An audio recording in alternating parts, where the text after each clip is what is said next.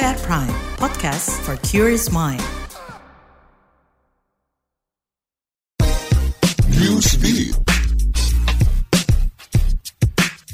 Usai kasus kebakaran hutan, Hawaii dilanda fenomena penjarahan besar-besaran. Ini terjadi akibat masyarakat Hawaii merasa frustrasi dengan keadaan mereka dan ketidakpastian yang terus berlangsung.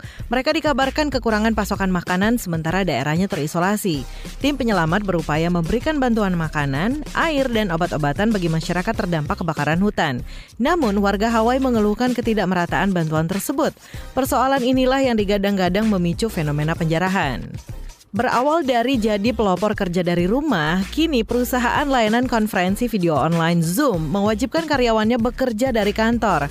Zoom berdalih peralihan ini agar kinerja perusahaan makin efisien. Kini, Zoom menerapkan WFO secara bertahap, yaitu dua minggu sekali karyawannya diwajibkan kerja dari kantor. Namun, beberapa karyawan menolak lantaran sudah terbiasa bekerja secara fleksibel.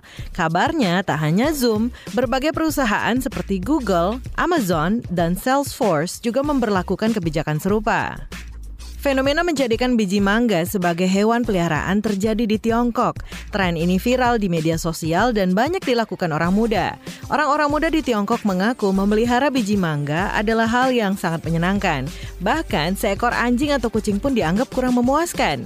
Orang-orang muda di Tiongkok menganggap memelihara biji mangga sama asiknya dengan memelihara hewan peliharaan hidup.